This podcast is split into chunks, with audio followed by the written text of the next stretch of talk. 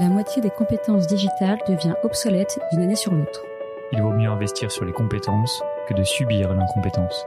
Je suis Guillaume, cofondateur et directeur pédagogique d'Untrain, agence de formation sur mesure pour les métiers du digital et de la tech. Avec l'Avant-Garde, on vous propose de rencontrer nos traîneurs, ceux qui font le succès de nos formations, ceux qui ont un temps d'avance. Ils sont spécialistes marketing, data, acquisition, produits et ils viennent vous confier en 5 minutes les clés de leur efficacité. Ce sera court, concret et ce sera utile demain.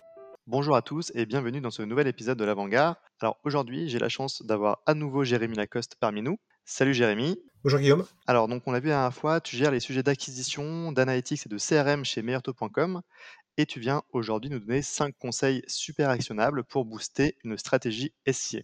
Avant de partager ces conseils, est-ce que tu peux rapidement te présenter s'il te plaît Jérémy? Oui, avec plaisir. Donc Jérémy, euh, aujourd'hui donc je suis responsable d'acquisition chez Meilleurtaux depuis un an et je m'occupe effectivement entre autres de la, la stratégie et le pilotage des campagnes SIA. Merci Jérémy pour la présentation. Alors, première question pour toi. Dis-nous tout, quels sont ces cinq conseils justement pour booster une stratégie d'acquisition SIA Alors peut-être en préambule, un, un élément de contexte. Aujourd'hui, le, le SIA chez Meilleurtaux, comme, comme chez pas mal d'annonceurs, hein, c'est le premier canal d'acquisition et le premier canal d'investissement.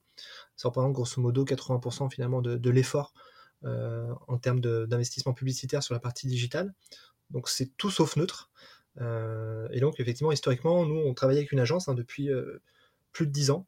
Et donc la première décision que j'ai prise en, arrivant chez Meranto, c'était d'internaliser la compétence. Pour la raison effectivement que je viens de mentionner, c'est-à-dire l'importance du budget, mais également pour une autre raison, qui est la maîtrise finalement de toute l'expertise métier. On travaille sur des secteurs finalement complexes, que ce soit dans le monde du crédit, du placement, de la finance, et donc il me semble important que bah, le, gestionnaire de compte ait aussi finalement une expertise métier, et sache faire la différence entre un crédit mot, un rachat de crédit, une assurance de prêt. Une fois posé ce contexte, cinq tips qui sont hyper actionnables, hyper activables et qui nous permettent aujourd'hui d'avoir des performances très intéressantes. Le premier, c'est la mise en place des exclusions qui est finalement une pratique qui est apparue avec la naissance du SIA, mais qui est toujours à un autre sens, et à mon sens euh, hyper intéressant, parce que ça permet effectivement euh, de positionner les campagnes sur les bons champs sémantiques, et donc encore aujourd'hui, bah, toutes les semaines, on fait un travail sur l'ensemble des termes de recherche d'exclusion. Euh, c'est quelque chose d'assez chronophage, mais qui apporte énormément de valeur. Le deuxième tips, la deuxième approche, c'est l'optimisation des annonces responsive search ads, euh, avec notamment l'intégration de champs dynamiques, que ce soit des balises de localisation ou des balises keywords, qui permettent finalement de proposer euh, une annonce la plus personnalisée qui soit à l'internaute, et donc qui nous permettent de nous démarquer vis-à-vis -vis de la concurrence.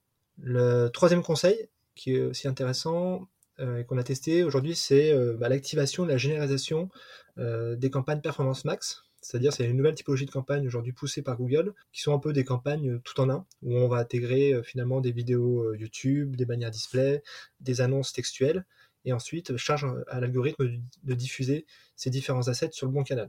Donc aujourd'hui, on a testé euh, ces dispositifs en bêta et on a des performances assez records sur l'ensemble des métiers. Le quatrième conseil, qui me semble aussi important, c'est la connexion finalement entre les campagnes Google Ads et la base métier, la base CRM. Aujourd'hui, bah, en temps réel, finalement, on arrive à remonter les leads qui sont générés euh, côté CRM et à les redescendre finalement dans Google Ads pour mettre en place des stratégies d'enchères et d'annonces euh, différentielles, que ce soit basiquement de l'exclusion client, mais également des annonces personnalisées en fonction de si on connaît la personne ou pas, ou si la personne est dans un processus euh, finalement d'accompagnement avec un téléopérateur, etc., etc. Et enfin, le dernier point, c'est le dashboarding exhaustif. Trop souvent, on a un pilotage en silo, hein, c'est-à-dire on a un dashboarding euh, pour les campagnes sociales, un dashboarding pour les campagnes SIA, pour les campagnes, euh, enfin pour la, stratégie SEO, euh, pour les campagnes d'affiliation. Nous, ce qu'on a mis en place, bah, c'est un dashboarding multi-levier via Data Studio, donc euh, avec des API avec, qui remontent en temps réel, etc., et qui nous permettent bah, finalement de prendre en compte tous les points de contact lorsqu'on va piloter nos campagnes et avec des notions de CPL et de revenus euh, par lead également, euh, qui, bah, qui, mettent en avant de l'attribution, etc. Et donc qui nous permettent finalement de mesurer la juste contribution de chacun des canaux dans le parcours de conversion. Merci, c'est super utile toutes ces infos et tous ces tips, Jérémy. Petite question, ça donne quoi concrètement chez meilleurtaux.com au, au quotidien? Alors plusieurs choses. D'une part, on a un pilotage resserré quotidien qui remonte même côté direction, c'est-à-dire qu'aujourd'hui, on a la capacité de partager des chiffres avec la direction et d'aligner finalement nos stratégies SIA avec les enjeux métiers et avec le capacitaire côté plateforme, parce qu'on doit alimenter des conseillers.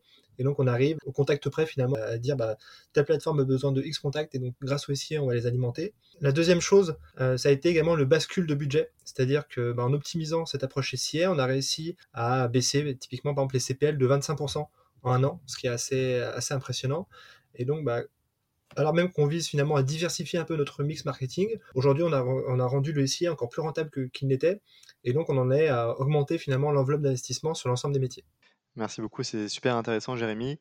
Pour conclure ce podcast, euh, si euh, ceux qui nous écoutent euh, ont besoin d'approfondir le sujet, est-ce que tu aurais des ressources à conseiller? Alors plutôt un événement, euh, le SMX France, qui a lieu le 14 et 15 mars. Ce sera l'occasion d'échanger avec les meilleurs experts SEO et SIA euh, du pays. Génial, bah, merci beaucoup encore Jérémy pour ta présence aujourd'hui et à très vite pour un prochain podcast. À très vite, merci.